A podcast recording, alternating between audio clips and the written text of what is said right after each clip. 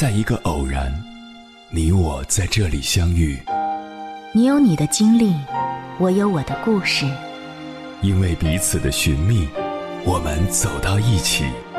千山万水只为你，捎来谁的秘密？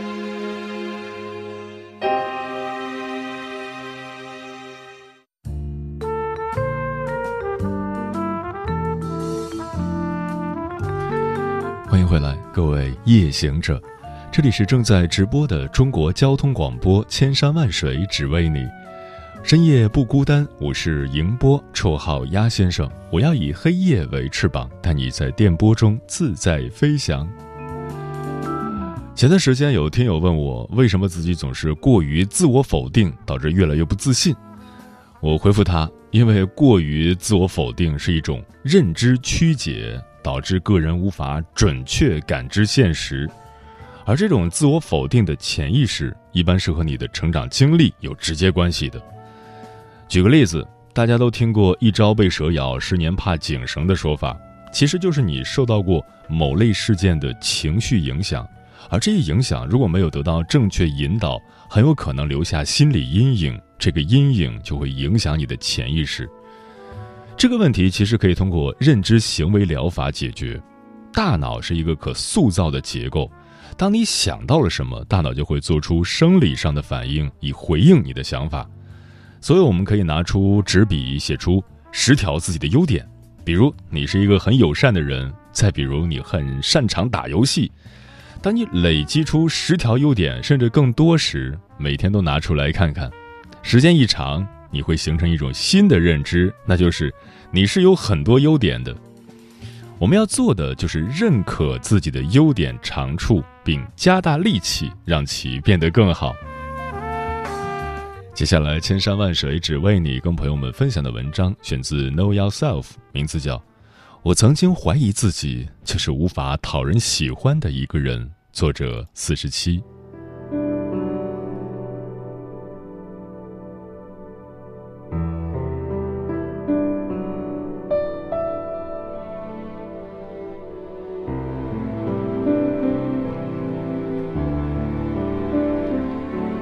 零一九年七月，我刚刚参加完高考的弟弟来探望在家养病的我。我问起他高考结果，没成想，一米八八的大男生竟然在我面前说着说着就哭了。姐，我真的很努力了，每天早上六点就起床读英语、背课文，晚自习回家后也看书看到十二点。这一年里，没有周末，没有娱乐，刷题的卷子和复习笔记摞起来都要和我人一样高了。可我还是没考好，我是不是再怎么努力都没用？我就是个废人。我很想告诉他，一次考试在他的生命轨迹里根本决定不了什么。我也很想说，你真的很棒。可这些安慰的话却如鲠在喉，在事实的打击面前，这些话语都太微不足道。每个承受打击、陷入自我怀疑的人，都只能经过时间的淬炼，重新认可和接纳自己，而这并不是一条轻松容易的道路。人生就像一片笼罩着迷雾的未知森林，我们不断深陷迷雾，又一次次在探索中驱散它，重新坚定自己。年少时，一张简单的成绩单就好像可以动摇内心。长大后，经历更多的考验和冲击，面对人生方向、感情聚散，面对他人评价和社会规则，你是否也感受到了迷茫？是否也在洪流中模糊了自己？在这一条漫长的探索之路上，如何破除怀疑、重塑内核？一起来听听这几位匿名朋友的故事。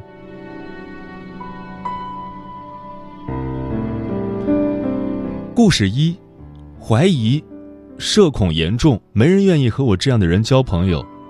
真相：一个人并不需要和所有人做朋友。主人公自述：我在遇到生人或是在不熟悉的环境里，根本无法和人交流。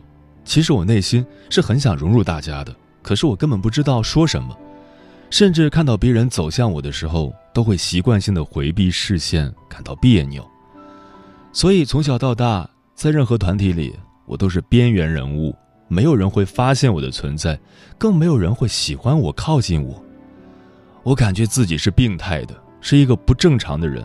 每次沉默地站在人群里，总觉得别人看我的眼光都是无趣又嫌弃的。因为羡慕那些活泼开朗的人，羡慕那些一开口就是人群中焦点，可以和大家迅速打成一片的人。我为了改变自己，悄悄看了很多教人际交往的东西，类似于如何留下完美的第一印象。你值得掌握的 N 条人际交流法则等等。可每当我把它用于实践的时候，就觉得浑身难受，说话卡壳的像机器人儿，别人的表情反馈回的尴尬，总让我想钻到地缝里去。也许我是一个异类，只能孤独的存活在黑暗的角落里。我在朋友圈写下了这些烦恼，像一个溺水的人，看不到出路。只觉得渺茫无助，但却是在这样的境地中，我收到了关怀，来自一些我认识多年却因为不断向前奔跑而忽略的伙伴。他们的关心和询问，对于一个自我否定和被孤独包裹的人来说，温柔的像穿破了所有的黑暗。我开始尝试着和他们聊天，将自己所有的疑虑和沮丧全都摊开。我曾以为我们四散天涯，在各自的人生里再无交集，却未曾想过，因着曾经坚固的感情基础，这些最了解我的人永远都陪伴着我。世界上没有真正奇怪的人，若你和别人不一样，只是没有找到适合自己的频率和方式。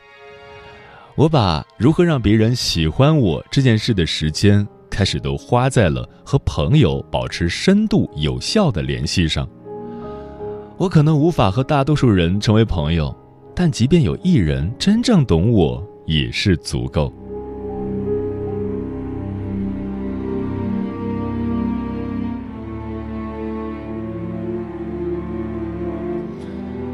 故事二：怀疑，接连搞砸工作，可能我真的没有能力。真相。能力不足，那就变成一个有实力的人。主人公自述：大学的时候，我连续拿了四年奖学金，以学院绩点第三名毕业。可是，毕业进入社会后，却接连遭到打击。第一份工作我是裸辞的，那时候有个项目方案，大概改了二十几版，每次 present 完后都被上司骂得垂头丧气。我印象最深的一顿骂就是：“就你这点水平，我看以后什么也干不了。”那一个多月里，我每周末都泡在公司加班，但效果永远不尽人意。也许我就是做不出来吧，而我没法面对崩盘的局面，就辞职逃跑了。那时候，我还把怨气和失败都归因于我的老板，觉得是他在针对我、打压我。但第二份工作被裁，才真正摧毁了我的自信和骄傲。这一次，是赤裸裸的让我面对自己的无能。的确，我曾经学习很厉害，但那个阶段的辉煌，并不等同于我就具备同样优秀的工作能力。我创意不够好，沟通协调能力不足，这些都是我需要重新学习的东西。也消沉过，但那只能是一时的。当你被生活的压力逼迫时，无论如何也要爬起来。重新工作之前，我做了一件以前绝不会尝试的事情，把曾经做过的项目拿去找以前的老板和同事复盘，把没做成的方案重新写完。我不仅是面对和接受了自己的失败和无能，还重新回到了让我感到挫折的事情里，反复思考和探索。找到一条修正的出路，因为我知道，在失败过的事情里找经验教训，才是最快捷有效的提升方式。做的不够好就重做，没能力就锻炼能力。很多人陷入自我怀疑后，总是不断的给自己灌鸡汤、灌迷药，在那个自我安慰的梦境里继续迷失。只有打破对自己的幻想，正视和接纳自我，不论好坏，不论成败，那才是改变和新生的开始。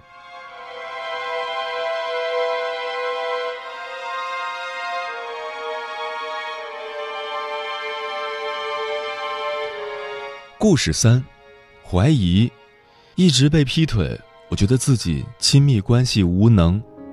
真相，无能也可能只是不匹配的信号。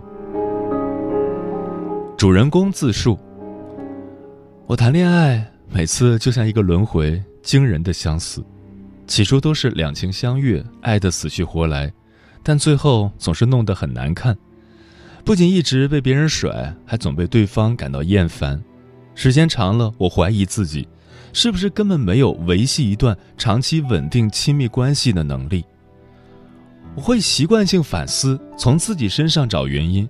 比如，上一任说我脾气大，那么在下一段恋爱中，我就选择讲道理的方式，尽量不发脾气。可对方又觉得我话太多，太烦人。有人说我管太紧，没自由。后来，我就很少问对方的行踪，又被指责关心不够。总之，好像我做什么都不对。每一段感情都从感受到对方强烈的爱意，再到后来明显的厌恶并劈腿，一次次的打击让我已经恐惧恋爱，拒绝感情。我也和很多朋友聊过，他们也说不清到底问题出在哪儿。为什么被甩的总是我？年龄一天天增加，在外貌衰老和感情失败的阴影下，我对自己越来越失望。在那般无助迷茫之下，我去看了心理医生。我没有严重到得心理疾病，那时候，我只求有一个人可以开通和疏导我，找到症结所在。在四个多月的咨询过程里，我开始认清一段。健康完美的感情核心是匹配，在此基础上，双方在不断磨合，而不是为了爱情献生性的付出和改变。可是，我却在每一段关系中都放弃了自我，每一次因失败恋情做出的改变，其实都是在斟酌和讨好对方。我开始学着解放自己的情绪。意识到并释放需求，而那个真正匹配的人也一定会因为我原本的模样而靠近。在怀疑和放弃的边缘，科学有效的求助无比重要。自救也许困难，但如果有人陪你一起探索跋涉，你就可以找到转机和答案。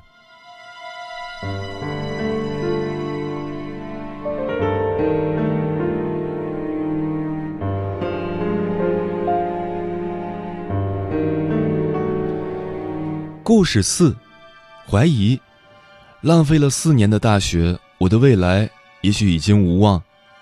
真相，自我否定是推翻过去、重新开始的起点。主人公自述：念硕士的时候，因为实验不合格，被迫延期毕业了。本来觉得浑浑噩噩过完这几年，学个专业，拿到毕业证也算不错。但当障碍出现的时候，我曾经蒙蔽自己的正常轨迹，好像面临一个被打破的局面。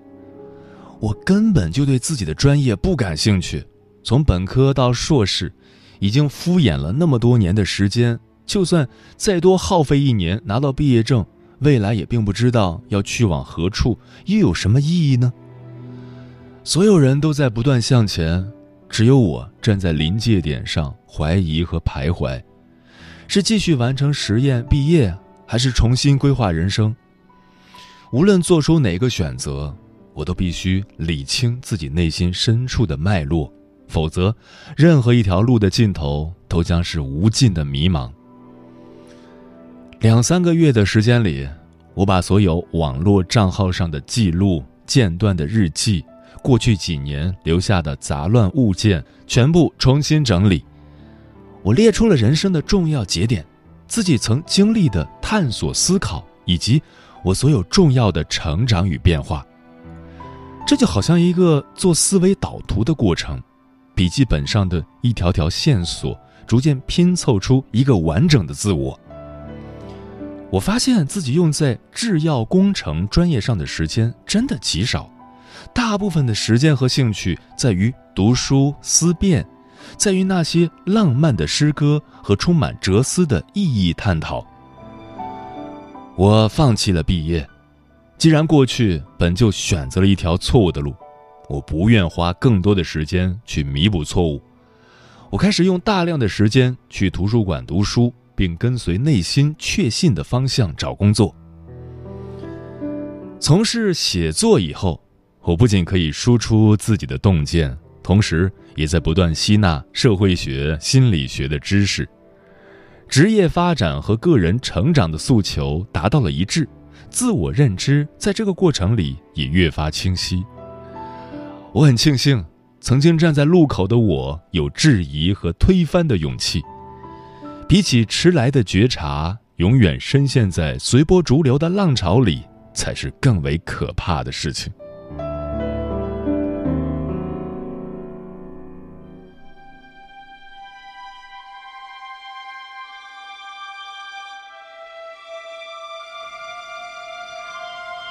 故事五：怀疑。马上三十了，我是不是遇不到真爱了？真相。你觉得自己走在一条错误的路上，可能因为本就推错了门。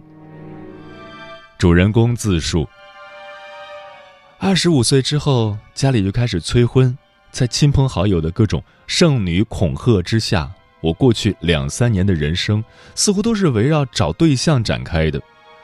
相亲、朋友介绍、聚会、社交，在各种途径之下，我认识了好多男生，但却总没有合适的。而且，当你遇到越来越多三观不合，甚至是奇奇怪怪的人时，会觉得越来越沮丧和失望。每次和朋友聊天时，我都哀叹：我是不是就没有运气得到真爱？我是不是这辈子都没法遇到那个对的人了？太累了，疲惫到了某个程度以后，我只想暂时的从这样忙碌琐碎的日常里抽离出来，喘一口气。我开始减少社交和聚会。以前一到周末，我一早就要起床打扮自己，从中午到晚上见不同的人，费劲的避免着尴尬，对我来说就像任务打卡。后来，我只专注于自我的舒适感，偶尔宅在家里看书看电影，即便参加一些活动，也是出于个人的兴趣，而不是为了寻找伴侣。在这个过程里，我越来越放松，焦虑变少，重新感受到了一种从内心萌发的喜悦。它不再是源于别人的喜欢和认可，那是一种不受外界动摇的自信。当我很少在抱着谈恋爱的目的去接近人的时候，当我和人的交往变得简单自然的时候，靠近我的变得越来越多。我曾经在一条路上用尽全力，走得艰辛，也挣扎无果。原来只因为从一开始就推错了门。从来都不是我遇不到，而是我根本没有耐心的等待过他。急功近利只会让人不断怀疑和失望，和那个真正相配的人越行越远罢了。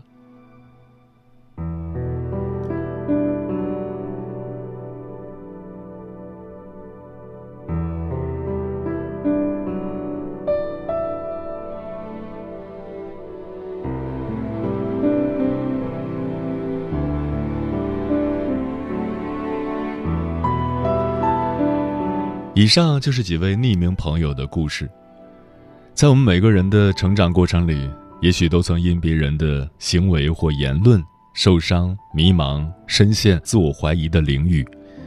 但不要害怕，我始终相信，人这一生是学习与自我相处的过程，在自我探索和努力中，那些怀疑都会消弭，对自我的未知，也都会转化为确信、清晰的已知。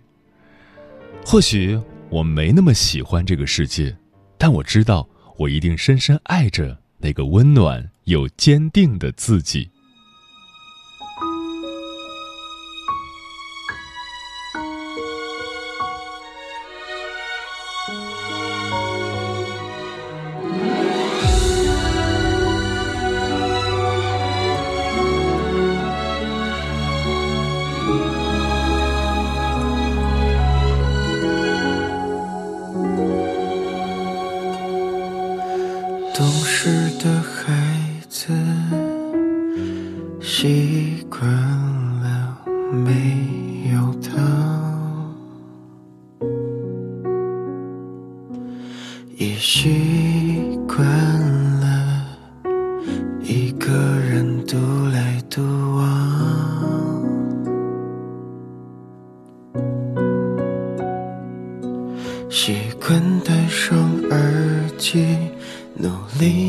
去隐藏，好让自己受的伤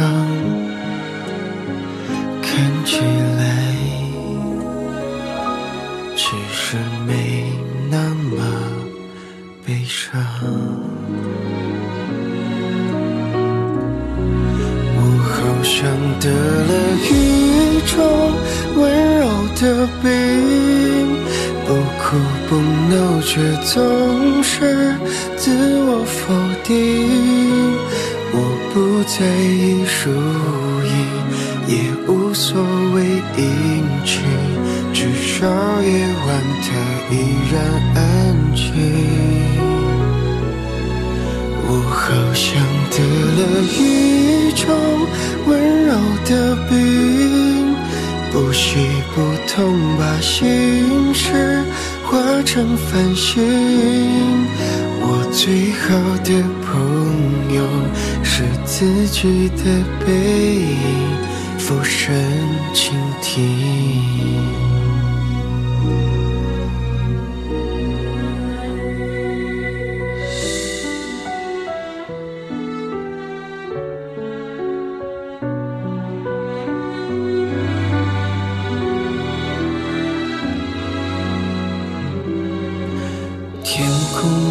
阴霾等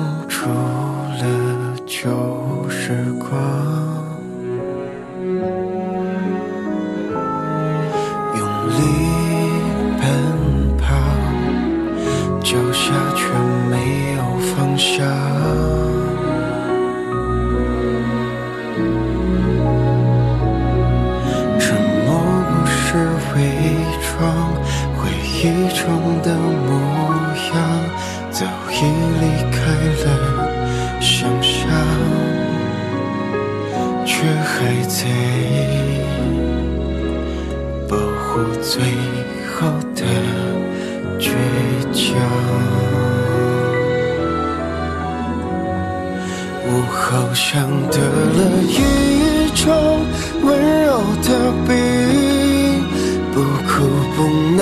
却总是自我否定。我不在意输赢，也无所谓阴晴，至少夜晚它依然安静。我好像得了一种温柔的病，不喜不痛，把心事化成繁星。我最好的朋友是自己的背影，俯身倾听。